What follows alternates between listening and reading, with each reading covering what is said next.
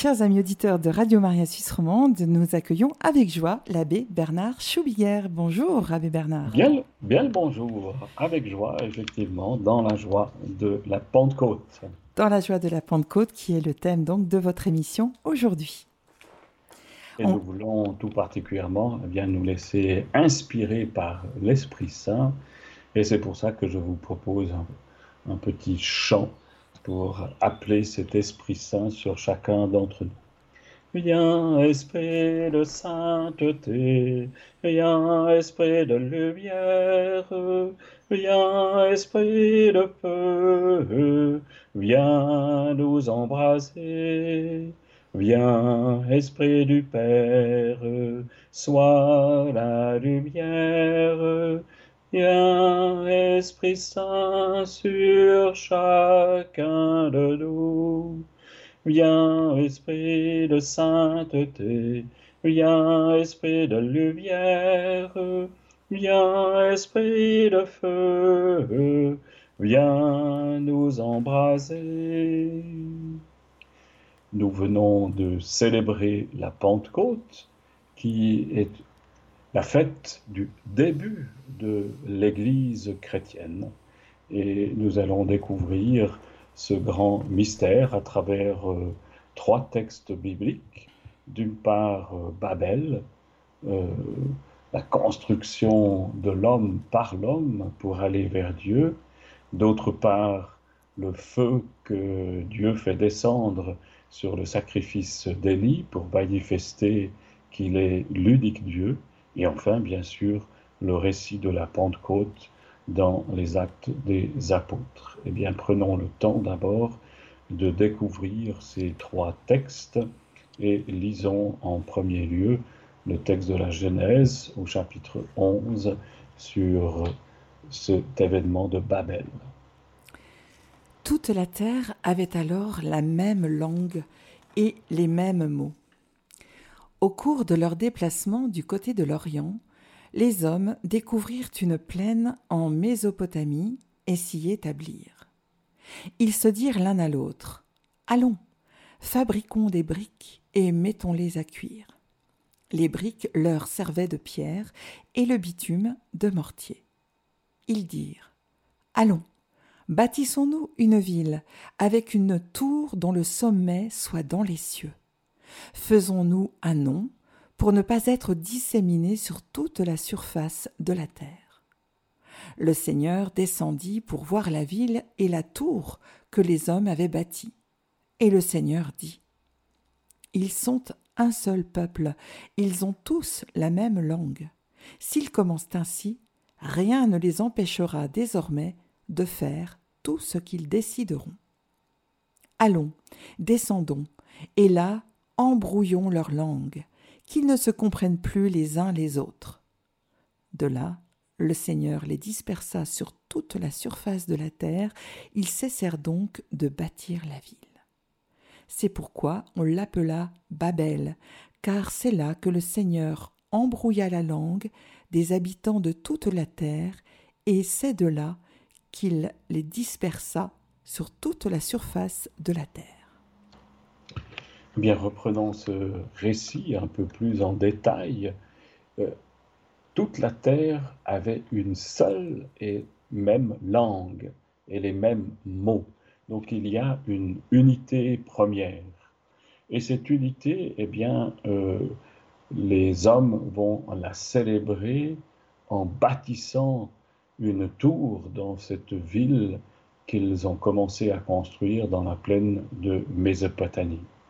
Bien sûr, euh, ce récit de, Babel se trouve dans les onze premiers chapitres de la Genèse, qui sont comme un proto-évangile et qui, ne sont pas comme la suite, une, une histoire qui a une réalité historique, mais elle est, elle fait part, ils font partie, ces, ces récits de ces onze premiers chapitres, de ce que tout homme euh, a, vécu et ils, ils font partie euh, particulièrement de ce récit de Babel de l'explication euh, du péché de l'homme et de ce qui advient de, de l'homme dans ce cas-là.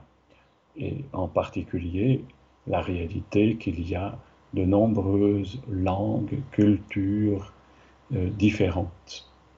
Le but de ces hommes, eh bien, c'est de bâtir une tour dont le sommet soit dans les cieux, afin de se faire un nom, pour ne pas être disséminé sur toute la surface de la terre. Or, le Seigneur, eh bien, voit ce qui se passe, il voit qu'il y a un seul peuple, qu'il y a une seule langue, et il fait cette réflexion faire tout ce qu'ils décideront s'ils sont capables d'avoir une, seule langue, un seul peuple, ils pourront décider par eux-mêmes de tout ce qu'ils veulent faire. Et c'est bien là le péché des origines. Eh bien, c'est que l'homme ne, se reconnaisse plus comme créature et se prenne pour Dieu. Et c'est pour cela que Dieu décide d'embrouiller les langues et de disperser le peuple afin que euh, le peuple ne puisse pas advenir par lui-même et accéder par ses propres efforts au, ciel. Et on appelle Babel, bien sûr, c'est une manière de faire le lien avec euh, la grande ville d'alors, Babylone, qui était considérée pour, par les, le peuple hébreu comme euh, la cité ou l'anti-cité de Dieu. Et c'est là donc que Dieu embrouille les langues et disperse les peuples sur toute la, surface de la terre. Écoutons maintenant le deuxième récit, celui où Dieu fait descendre le feu sur le sacrifice de Élie. Akab convoqua tout Israël et réunit les prophètes sur le mont Carmel. Élie se présenta devant la foule et dit Combien de temps allez-vous danser pour l'un et pour l'autre? Si c'est le Seigneur qui est Dieu, suivez le Seigneur. Si c'est Baal, suivez Baal. Et la foule ne répondit mot. À l'heure du sacrifice du soir, Élie, le prophète, s'avança et dit Seigneur, Dieu d'Abraham, d'Isaac et d'Israël. On saura aujourd'hui que tu es Dieu en Israël, que je suis ton serviteur, et que j'ai accompli toutes ces choses sur ton ordre. Réponds-moi, Seigneur, réponds-moi, pour que tout ce peuple sache que c'est toi, Seigneur, qui es Dieu, et qui a retourné leur cœur. Alors le feu du Seigneur tomba, il dévora la victime et le bois, les pierres et la poussière et l'eau qui était dans la rigole. Tout le peuple en fut témoin. Les gens tombèrent face contre terre et dirent C'est le Seigneur qui est Dieu, c'est le Seigneur qui est Dieu. À l'époque de dans le livre des rois au chapitre 18, nous venons de lire euh, une partie des versets 20 à 40. Et à cette époque, eh bien, euh, le peuple hésite entre le dieu Baal, hein, qui est le dieu de Babylone, et le Dieu unique, le Dieu véritable, qui s'est révélé à Abraham et également à Moïse, et qui a conduit le peuple dans le désert.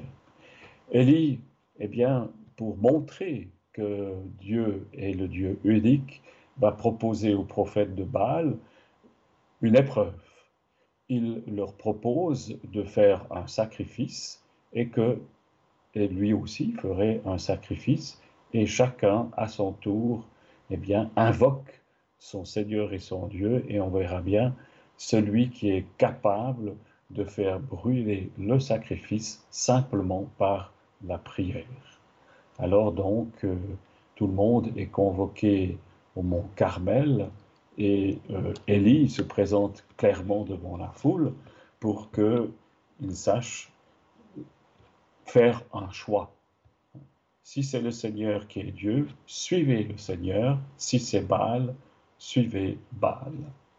Et à l'heure du sacrifice, eh bien, euh, Élie ne se contente pas seulement euh, de, de prier comme les, comme, euh, les prophètes de Baal, il va encore arroser soigneusement tout le bois et le, sacrifice, donc euh, le veau qu'il a mis sur l'autel du sacrifice, pour puisse, pour qu'il puisse vraiment montrer l'effet de la prière de son Seigneur et son Dieu.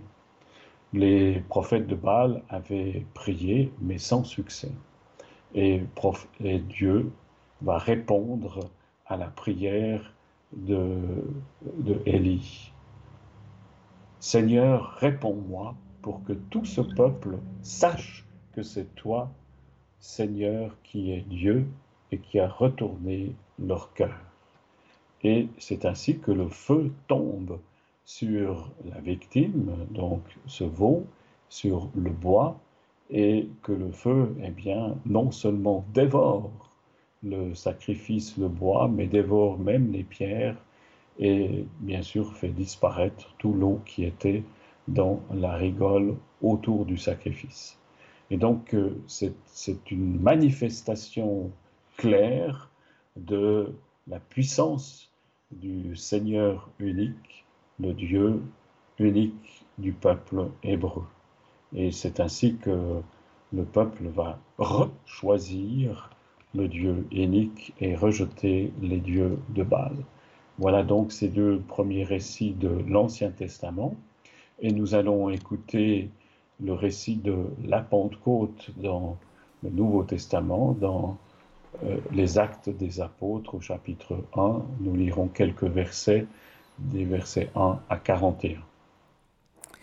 Quand arriva le jour de la Pentecôte, au terme des cinquante jours, ils se trouvèrent réunis tous ensemble. Soudain, un bruit survint du ciel comme un violent coup de vent. La maison où ils étaient assis en fut remplie tout entière. Alors leur apparurent des langues qu'on aurait dites de feu, qui se partageaient, et il s'en posa une sur chacun d'eux. Tous furent remplis d'Esprit Saint, ils se mirent à parler en d'autres langues, et chacun s'exprimait selon le don de l'Esprit. Or, il y avait résidant à Jérusalem des Juifs religieux venant de toutes les nations sous le ciel. Lorsque ceux-ci entendirent la voix qui retentissait, ils se rassemblèrent en foule. Ils étaient en pleine confusion parce que chacun d'eux entendait dans son propre dialecte ceux qui parlaient.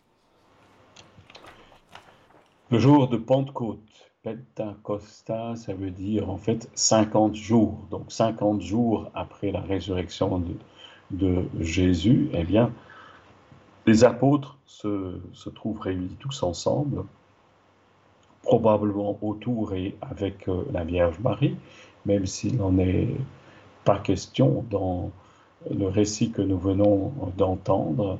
Ils sont là dans leur cénacle en ayant fermé soigneusement euh, la porte. Et voilà qu'il y a plusieurs éléments qui indiquent cette venue de l'Esprit Saint. D'abord, un bruit euh, qui vient du ciel, comme un coup de vent. C'est c'est la manifestation du souffle de Dieu. Et ensuite, des langues qui sont comme de feu et qui se partagent pour se poser sur, sur chacun d'eux. Pourquoi des langues? Eh bien, c'est parce que l'Esprit Saint va donner le courage aux, aux apôtres de, de dire et d'annoncer la bonne nouvelle de, de Jésus-Christ mort et ressuscité pour chacun de nous. Mais en plus aussi euh, des langues parce que ils vont être remplis de cet Esprit Saint pour, pour parler en différentes langues et s'adresser à chacun de ceux qui étaient réunis pour la fête de la Pentecôte juive, euh, et s'adresser à chacun dans leur langue. Parthes, Mèdes, Élamites, chacun va entendre dans la langue de son pays la bonne nouvelle que annoncent les apôtres.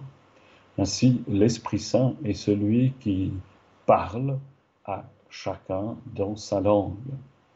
C'est bien ainsi que Jésus avait annoncé que l'Esprit Saint était l'Esprit de vérité qui viendrait redire toutes ces paroles euh, et qui les rappellerait dans les cœurs et sur les lèvres. Et donc, donc à Jérusalem, tous ces juifs religieux qui venaient de toutes les nations sous le ciel étaient réunis donc pour la fête juive de la Pentecôte, 50 jours après Pâques, et chacun entend dans sa voix, euh, dans, dans sa langue, le retentissement de ce que les apôtres dirent dans leur propre dialogue. Nous pouvons nous demander quel est le lien entre ces trois récits, ces deux récits de l'Ancien Testament et la Pentecôte. À Babel, les hommes ont construit une tour par leur propre force pour accéder au ciel par leur propre initiative. Dieu les a dispersés par des langues différentes et a rendu ainsi l'unité euh, plus difficile. À Pentecôte, c'est l'anti-Babel. Au contraire, les langues de feu que l'Esprit Saint fait descendre sur les apôtres vont unir tous les peuples dans l'unique langage de l'amour, la langue de l'Esprit Saint. Chacun va comprendre dans la langue de son, peuple ce que Dieu a à dire par son esprit à chacun d'entre nous. Dans le récit de Élie, eh bien, c'est le feu qui descend sur le sacrifice et Dieu a entendu la prière de Élie et vient ainsi manifester sa présence à travers ce feu qui descend du ciel et qui brûle tout. Le peuple ainsi croit en Dieu, le Dieu unique. Et ce feu est une bonne préfiguration du feu de l'Esprit Saint que Dieu fait descendre sur les apôtres à Pentecôte et qui brûle d'une part tous les péchés pour annoncer la bonne nouvelle de Jésus-Christ et donner la force à ses apôtres de, devenir missionnaires et d'annoncer la bonne nouvelle à chacune et à chacun. Essayons maintenant de découvrir encore plus profondément ces trois textes et nous voulons les relire en commençant par le récit de la Genèse, le récit de Babel. Toute la terre avait alors la même langue et les mêmes mots. Au cours de leur déplacement, du côté de l'Orient, les hommes découvrirent une plaine en Mésopotamie et s'y établirent. Ils se dirent l'un, ils se dirent l'un à l'autre Allons, fabriquons des briques et mettons-les à cuire. Les briques leur servaient de pierre et le bitume de mortier. Ils dirent Allons, Bâtissons-nous une ville avec une tour dont le sommet soit dans les cieux. Faisons-nous un nom pour ne pas être disséminés sur toute la surface de la terre. Le Seigneur descendit pour voir la ville et la tour que les hommes avaient bâtie. Et le Seigneur dit Ils sont un seul peuple, ils ont tous la même langue. S'ils commencent ainsi, rien ne les empêchera désormais de faire tout ce qu'ils décideront. Allons, Descendons et là embrouillons leurs langues, qu'ils ne se comprennent plus les uns les autres. De là le Seigneur les dispersa sur toute la surface de la terre, ils cessèrent donc de bâtir la ville.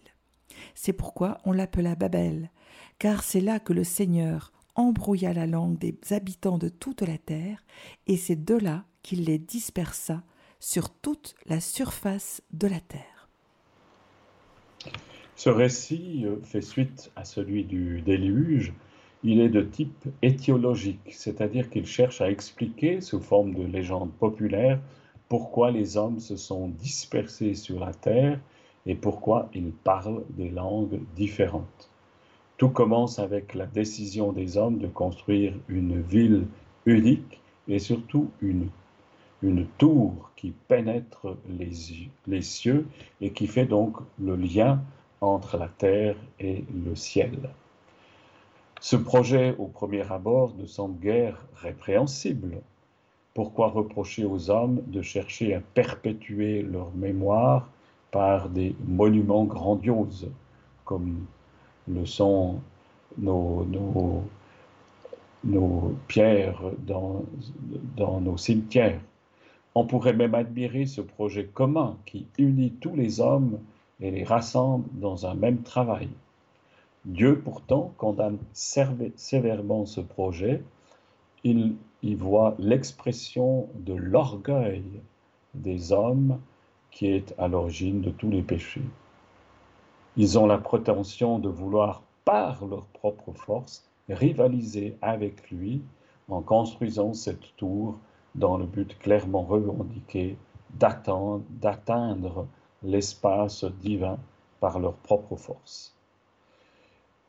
En dispersant les peuples et en les divisant par la multiplicité des langues, Dieu punit à la fois leur vanité et leur arrogance et réaffirme la différence entre le Créateur qu'il est la créature que sont les hommes.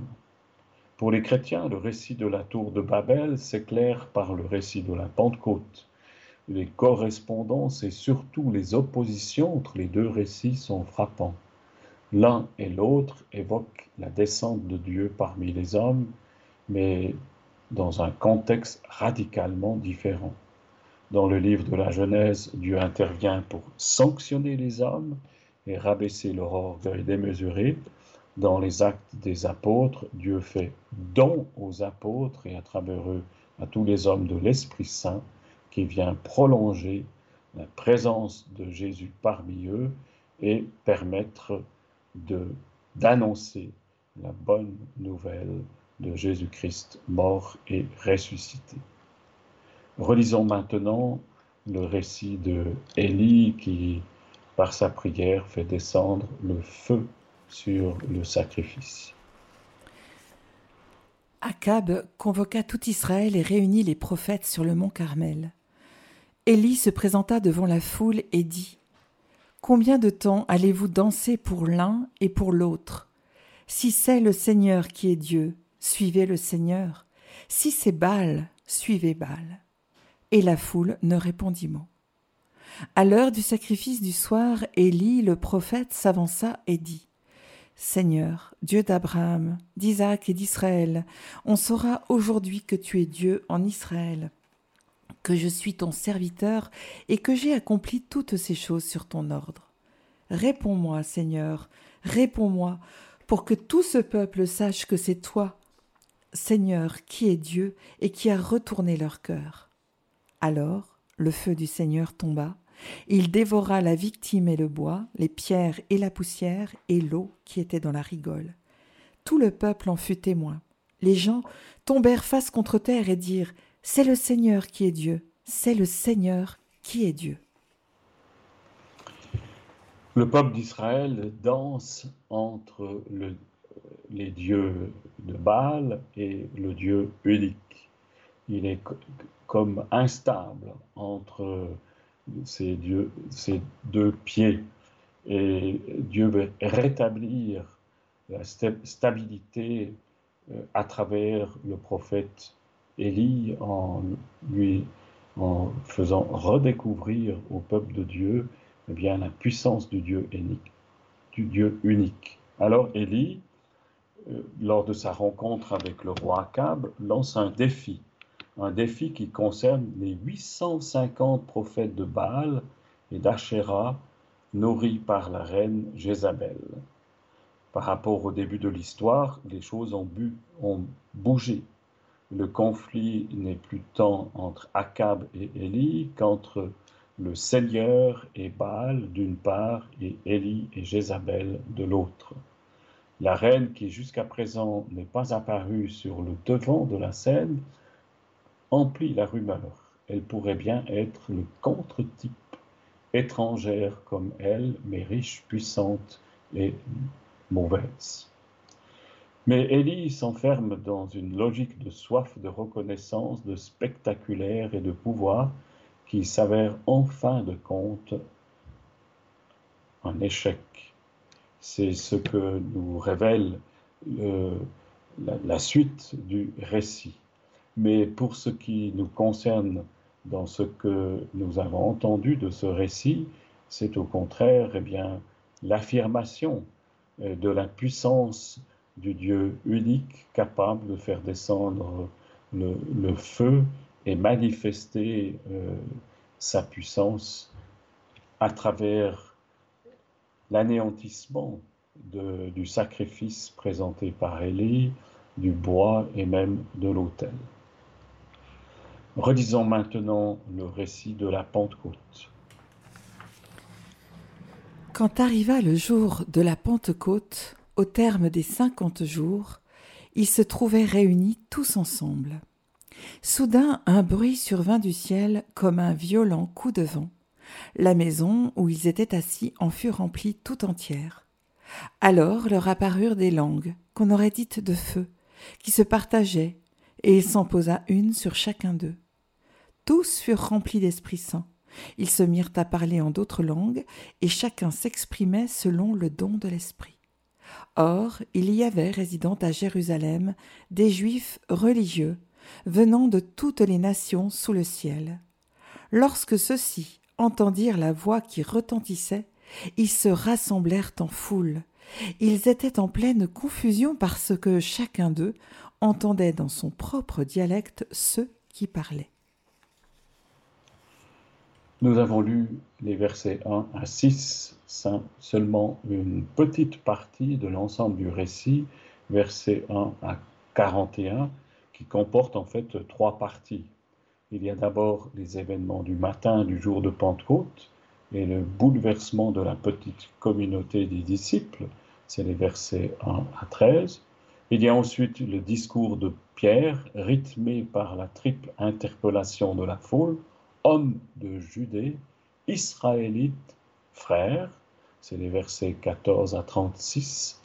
Et enfin, il y a les transformations opérées dans la foule par la venue de l'Esprit Saint et le témoignage des apôtres. 3000 personnes reçoivent le baptême au nom de Jésus-Christ. Ce sont les versets 37 à 41. Ainsi, Jésus ressuscité communique à sa communauté l'Esprit de Dieu, signifié à travers des images puisées dans l'Ancien Testament. Le coup de vent, comme la nuée au mont Sinaï, ou la brise légère sur le rocher d'Élie à l'Oreb, le feu comme le buisson ardent de Moïse ou le feu du sacrifice d'Élie, que nous, nous avons euh, lu. La communauté des apôtres est donc toute entière transformée de l'intérieur. Elle ouvre non seulement les portes de la maison dans laquelle ils se trouvent, mais encore plus profondément les portes de leur cœur, et ils s'adressent maintenant aux hommes de tout pays et de, de toute langue en se faisant comprendre dans l'unique langue, celle de l'Esprit Saint, celle de l'amour. Les apôtres témoignent du ressuscité et accueillent tous ceux qui souhaitent rejoindre cette première communauté. C'est l'Église qui commence à vivre. Ce texte souligne qu'il y a quelque chose d'exceptionnel dans la manifestation de l'Esprit Saint. Elle décrit le résultat, non les modalités qui ouvrent à une telle lecture symbolique. Retenons que le langage de l'Esprit Saint parle à l'intime de la personne puisqu'il est comme une langue maternelle. C'est un langage du cœur, mais un langage efficace, une langue à elle seule, le langage en esprit.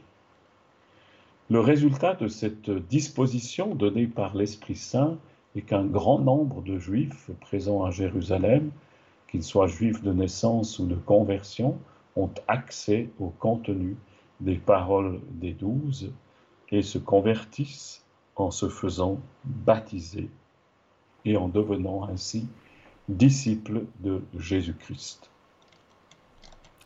Je vous propose une méditation pour entrer encore plus profondément dans ce grand mystère. Tout a changé le jour de la Pentecôte pour les apôtres.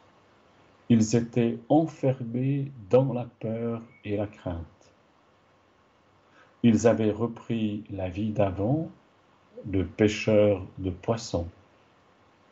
L'Esprit Saint, maintenant, délie leur langue et ouvre profondément leur cœur.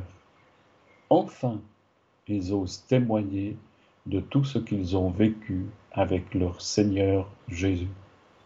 Enfin, leur vie est nouvelle. Ils pêcheront non plus des poissons, mais des hommes dans le filet de l'amour de Dieu.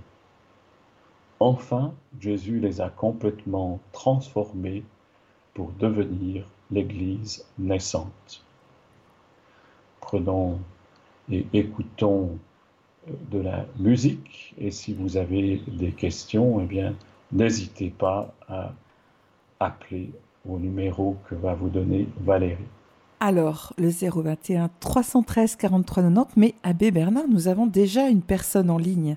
Donc, je vous propose que nous, que nous la prenions maintenant, quitte à faire la pause musicale après. Voilà, c'est Renato qui est en ligne. Bonjour Renato. Bonjour Anne-Valérie, bonjour Père Bernard. Alors, bonjour Renato. Plus qu'une question, ça serait une remarque générale. Euh, euh, j'ai constaté que dans, certaines, euh, dans certains groupements chrétiens évangéliques, on insiste beaucoup plus que dans l'Église catholique sur le parler en langue, sur la, la, glossolalie, enfin tout ce qui va avec. Alors que, évidemment, on sait, d'après les, actes des apôtres, que les apôtres ont pu parler leur langue, mais ils étaient compris dans les langues des différents écouteurs qui étaient présents, euh, euh, parce qu'ils ont entendu ce coup de vent et, ils ont vu ce qui se passait. Donc, est-ce qu'il y aurait une question euh, en, remarquant pourquoi l'Église catholique n'insiste pas sur, enfin n'insiste pas, elle le cite, mais elle n'en fait pas toute une histoire sur le fait du parler en langue, alors que certaines sectes, j'ose dire le mot, chrétiennes, appuient ce phénomène C'est une excellente euh, question. Donc, effectivement, euh, il y a d'une part euh, parler en différentes langues hein, à travers l'Esprit Saint et donc rendre compréhensible le mystère de Jésus-Christ mort et ressuscité. C'est bien cela, le cœur de l'expérience de Pentecôte. Et puis, il y a d'autre part ce parler, euh, parler en langue, qui est de découvrir le, le langage de tout simple de l'enfant qui se laisse simplement disposer par et avec l'Esprit Saint. Euh, souvent, nous croyons que notre ce qui est le plus important dans notre prière, c'est ce que nous disons et ce, que, ce qui est directement compréhensible. Le parler en langue nous fait découvrir que l'essentiel, c'est pas la parole elle-même, mais c'est la disposition du cœur. Et mhm. c'est une excellente euh, expérience aussi de, de, de, de, pouvoir découvrir que ce langage qui en, soi, euh, est incompréhensible. Et ben, c'est le langage des petits-enfants euh, qui euh, marmonnent et qui, qui, disent, eh bien, voilà. Et je pense que ce n'est pas inutile. Et peut-être que nous, nous, avons aussi à le découvrir dans notre vie personnelle, dans notre vie d'Église, pour que nous puissions euh, davantage entrer dans cette simplicité du cœur pour nous laisser agir de l'intérieur par l'Esprit Saint. Voilà. Je ne sais pas si, je vous ai répondu. Oui, Oui, oui, oui. Oh, non, ça, ça, va. Euh, simplement, je fais encore une autre remarque. Le danger serait, danger, s'il y a danger, serait de prêter toute notre attention sur ce, parler en langue, plus que, dont certains évidemment font la présence du Saint-Esprit, plus que de voir la force que le Saint-Esprit nous inculque pour annoncer l'Évangile. Il n'y a pas que le parler en langue. Voilà. Alors, absolument. Et puis, d'autre part, ce qui est important, et c'est là aussi nous avons à nous laisser interpeller, euh, c'est d'invoquer davantage l'Esprit Saint. C'est quand même l'Esprit Saint qui nous rappelle les paroles de Jésus, qui nous fait découvrir la présence de Dieu en nous et qui nous invite à, nous laisser mouvoir de l'intérieur par lui. Et donc, euh, euh, c'est très important que nous, ayons cette euh, simplicité d'invoquer sans cesse et à nouveau l'Esprit Saint. souvent, j'aime à dire que c'est la troisième de personne de la Trinité que nous oublions malheureusement trop souvent. Exactement. Je ne sais pas si je peux me permettre d'intervenir, mais Bernard, par rapport à ça, parce que voilà, Renato parle des, sectes qui, qui, mettent en avant ça. Il faut quand même rappeler que dans l'Église catholique, il y a de nombreuses communautés qui chante en langue. Et souvent, on dit aussi que le fait de chanter en langue, c'est finalement arriver à une certaine forme de simplicité de cœur. Comme vous l'avez dit, Abbé Bernard, c'est vraiment le langage des enfants. C'est se laisser, euh, voilà, se laisser traverser par l'Esprit Saint et euh, le laisser en nous dire la louange de Dieu. Et tout à fait, c'est exprimer ce que l'on a en soi sans, euh, sans se poser de questions, sans complications. Alors nous allons écouter Souffle imprévisible et un grand merci à Renato pour son intervention. Merci beaucoup, au revoir. Merci.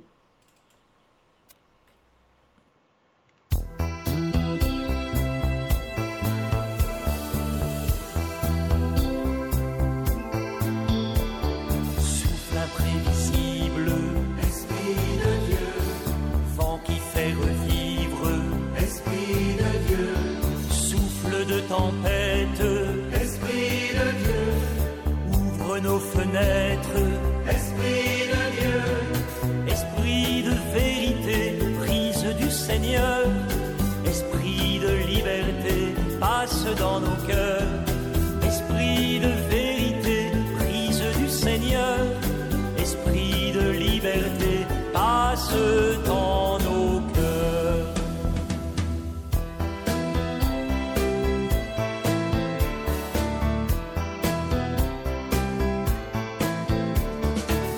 sur le monde.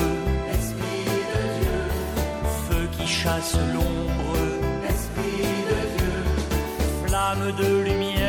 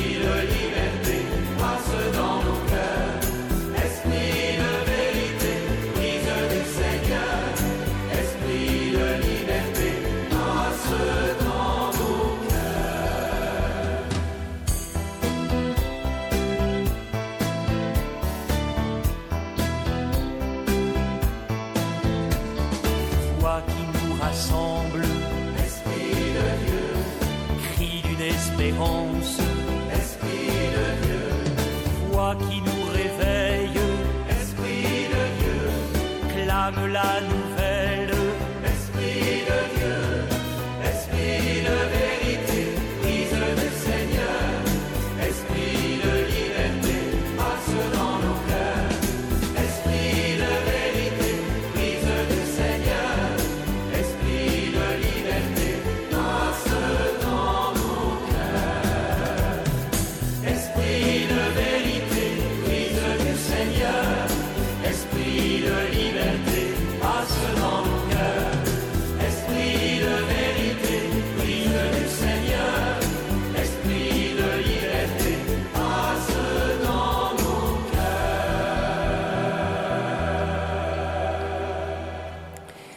Chers amis auditeurs, nous retrouvons l'abbé Bernard Choubiguer pour la suite de son émission sur les grandes fêtes liturgiques et le thème de la Pentecôte aujourd'hui. Donc n'hésitez pas à nous appeler au 021 313 43 90 et vous pouvez aussi maintenant vous rendre sur le site donc radiomaria-sr.ch pour découvrir l'icône que l'abbé Bernard nous propose aujourd'hui de contempler. Eh bien, oui, nous voulons contempler cette icône de la Pentecôte.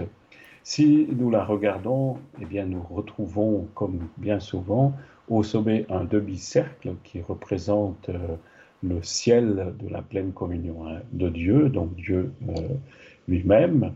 En dessous, eh bien, il y a euh, une, maison sur le côté, sur le côté droite et puis, il y a comme un grand cercle, un cénacle, euh, et euh, des, trônes sur lesquels sont assis les douze apôtres.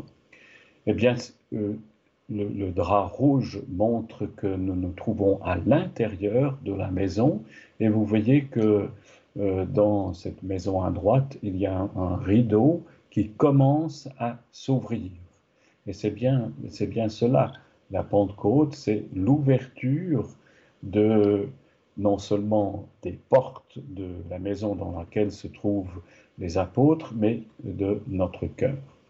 Vous avez les douze apôtres qui sont représentés, mais il y a dans ces, douze apôtres, eh bien, euh, l'apôtre Paul, qui historiquement est absent le jour de la Pentecôte, mais qui est présent euh, ici euh, sur cette icône à titre de l'évangélisateur des premières communautés chrétiennes aux côtés de l'apôtre Pierre.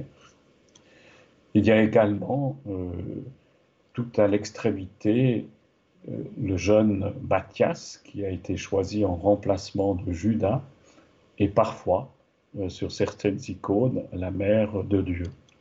Au centre, il y a comme un vide eh bien, c'est la place de Jésus qui est maintenant monté au ciel, euh, rejoindre Dieu son Père, et qui reste présent au milieu des apôtres, justement à travers euh, l'Esprit Saint. Nous voyons sur chacun des apôtres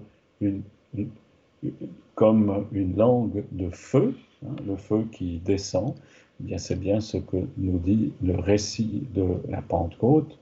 Et chacun tient aussi euh, euh, un livre ou un rouleau pour dire qu'ils vont annoncer la parole de Dieu. Nous pouvons être surpris du personnage qui se trouve au centre, au bas de l'icône, dans cette partie euh, sombre, cette partie noire.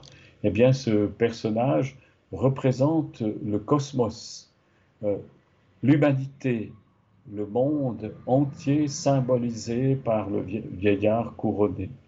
Et cette humanité est encore dans les pénombres et dans la nuit de l'inconnaissance de Dieu.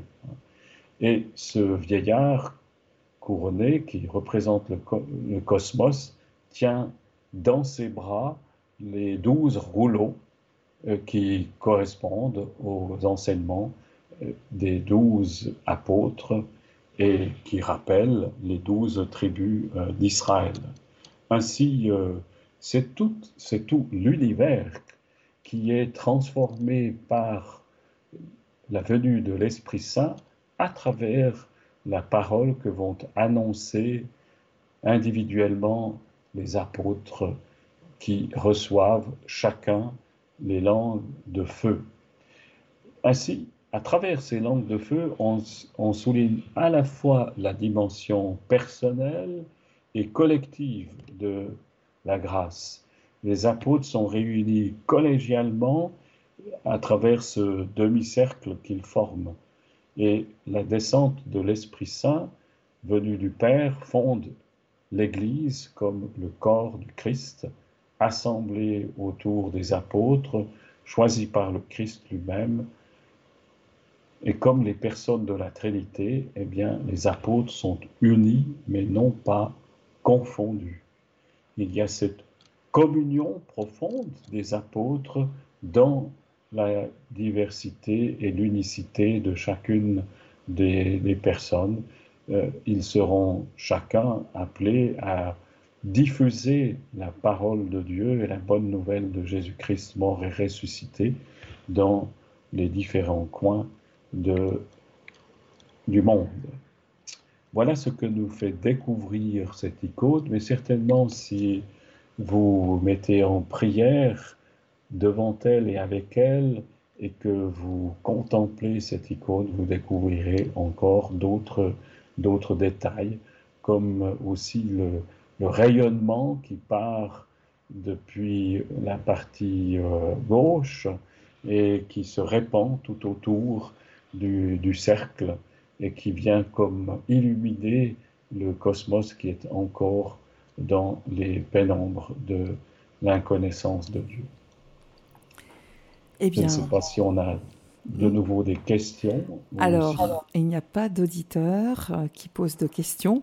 Moi, j'avais peut-être euh, une demande de, de, de clarification enfin, euh, par rapport à ce temps qui, qui se déroule entre Pâques et la Pentecôte.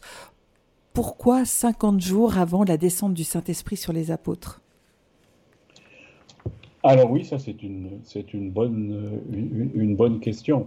Donc bon, d'une part, euh, il y a cette, euh, cette, distinction entre la fête juive de Pâques, qui est donc la fête de la libération du peuple d'Israël euh, de l'esclavage en Égypte par Moïse, qui, conduit son peuple en traversant la, mer Rouge à pied sec, et puis la Pentecôte, qui est la célébration de, la loi qui a été euh, donnée par, euh, euh, par Dieu sur le mont Sinaï.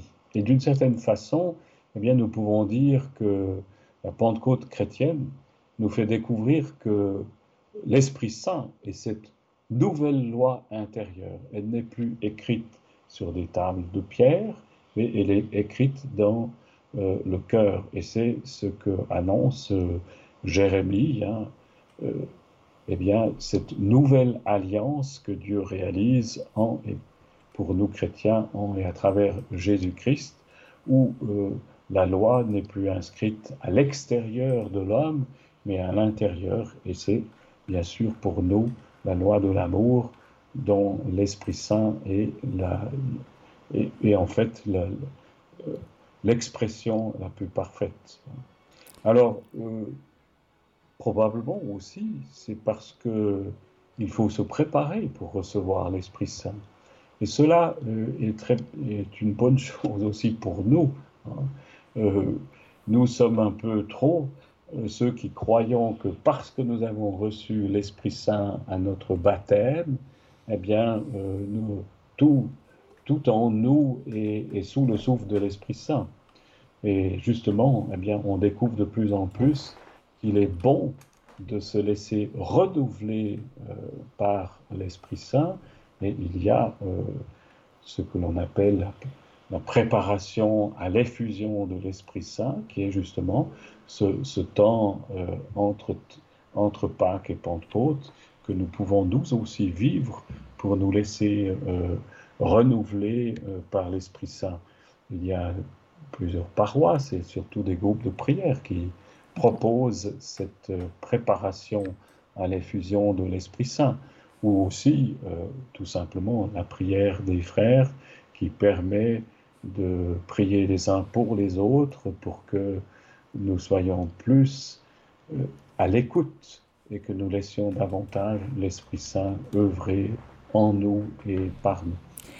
Abbé Bernard, merci beaucoup pour votre réponse. Figurez-vous que Renato a de nouveau appelé. Donc je... voilà, il... il c'est un auditeur assidu. Je le mets en ligne. Renato, c'est à vous. Oui, merci beaucoup à nouveau moi, euh, Père Bernard. Euh, tout simplement, c'est un complément de réponse que, que j'aimerais apporter, surtout pour Anne-Valérie qui posait la question pourquoi c'est 50 jours? Eh bien, si je me souviens bien, c'est euh, en fonction de la fête de Shavuot chez les Juifs qui célébrait cette fête en souvenir d'une ancienne fête des moissons, mais qui célébrait surtout l'alliance sinaïtique hein, des tables de la loi reçues par Moïse, qui se célébrait sept semaines entières après la Pâque donc 49 jours. Mais il célébrait aussi, après le septième Shabbat, il célébrait le cinquantième jour, donc le, lendemain. Et ça nous est resté, pour les chrétiens, de célébrer la Pentecôte 50 jours après Pâques. Et surtout, les Juifs qui ont été hellénisés, donc qui parlaient grec et qui prenaient l'hébreu uniquement dans leur langue euh, liturgique pour les prières, un peu comme pour nous quand on, lisait tout en latin avant le concile, eh bien les euh, juifs hellénisés, les juifs grécisés, eh bien appelaient ce jour le Pentecostis Emera, donc le cinquantième jour en grec, et ça a donné le nom de Pentecôte. Et ce temps entre Pâques et la Pentecôte était appelé par euh, Tertullien, euh, le philosophe romain, vers l'an 200, était appelé le Spatium Pentecostis, l'espace qui, de la Pentecôte. Voilà, je ne sais pas si j'ai répondu à la question d'Anne Valérie, mais c'est un peu, euh, un peu ça qui a donné ces 50 jours de la Pentecôte. Eh bien, merci beaucoup Renato pour ces précisions très, très intéressantes. Et on voit là euh, votre origine, enfin votre métier euh, d'origine, professeur d'histoire. Donc, euh, merci beaucoup, beaucoup. Mais de rien, bonne journée, merci. Au revoir. Merci Renato. En fait, c'est exactement ce que j'ai essayé d'expliquer justement en rappelant ces deux fêtes eh bien, de Shavuot et de, de, de Pâques, Pécha. Hein. Et vous avez encore rappelé que chez nos frères juifs, eh bien, euh, la plupart des fêtes importantes ont une origine, euh, une origine agricole, hein, donc une, origine terrienne. Et, cela nous montre combien, en fait, euh, les, fêtes dans la tradition judéo-chrétienne sont l'intégration des, des, fêtes humaines, hein, sont l'intégration de, de, de, la vie euh, quotidienne euh, des hommes et des femmes. Comme vous disiez, eh bien, Shavuot, c'est la fête de, la moisson, hein. L'intégration de, cette fête qui célèbre eh bien, tout ce que Dieu donne en abondance à travers la moisson. Et ça nous permet de faire aussi un lien avec l'Ukraine, qui aujourd'hui à, cause de la guerre, aura de la peine eh bien, à récolter euh, les moissons abondantes que le Seigneur donne. Et voilà. Et cela nous permet aussi de redire que l'Esprit Saint est celui qui nous donne la paix, non pas seulement la paix extérieure euh, de, du silence des armes, mais la paix intérieure du, combat spirituel que nous avons à mener chacun pour que ce soit l'Esprit Saint qui nous conduise et non pas l'esprit de l'homme ou l'esprit euh, du malin ou l'esprit du, mal. Peut-être est-ce une bonne conclusion pour nous, pour nous inviter chacune et chacun à prier cet Esprit Saint aussi pour nos frères. Euh, ukrainiens et nos frères russes, pour chacun de nous, pour que, pour que tout ce qu'il y a de mal en nous, nous ne laissions, nous ne, ne laissions pas exploser à l'extérieur par la violence et par les armes. Eh bien, merci beaucoup pour cette conclusion en forme de prière. Et hum, très belle journée à vous, Abbé Bernard, et à bientôt. À bientôt. Merci bien.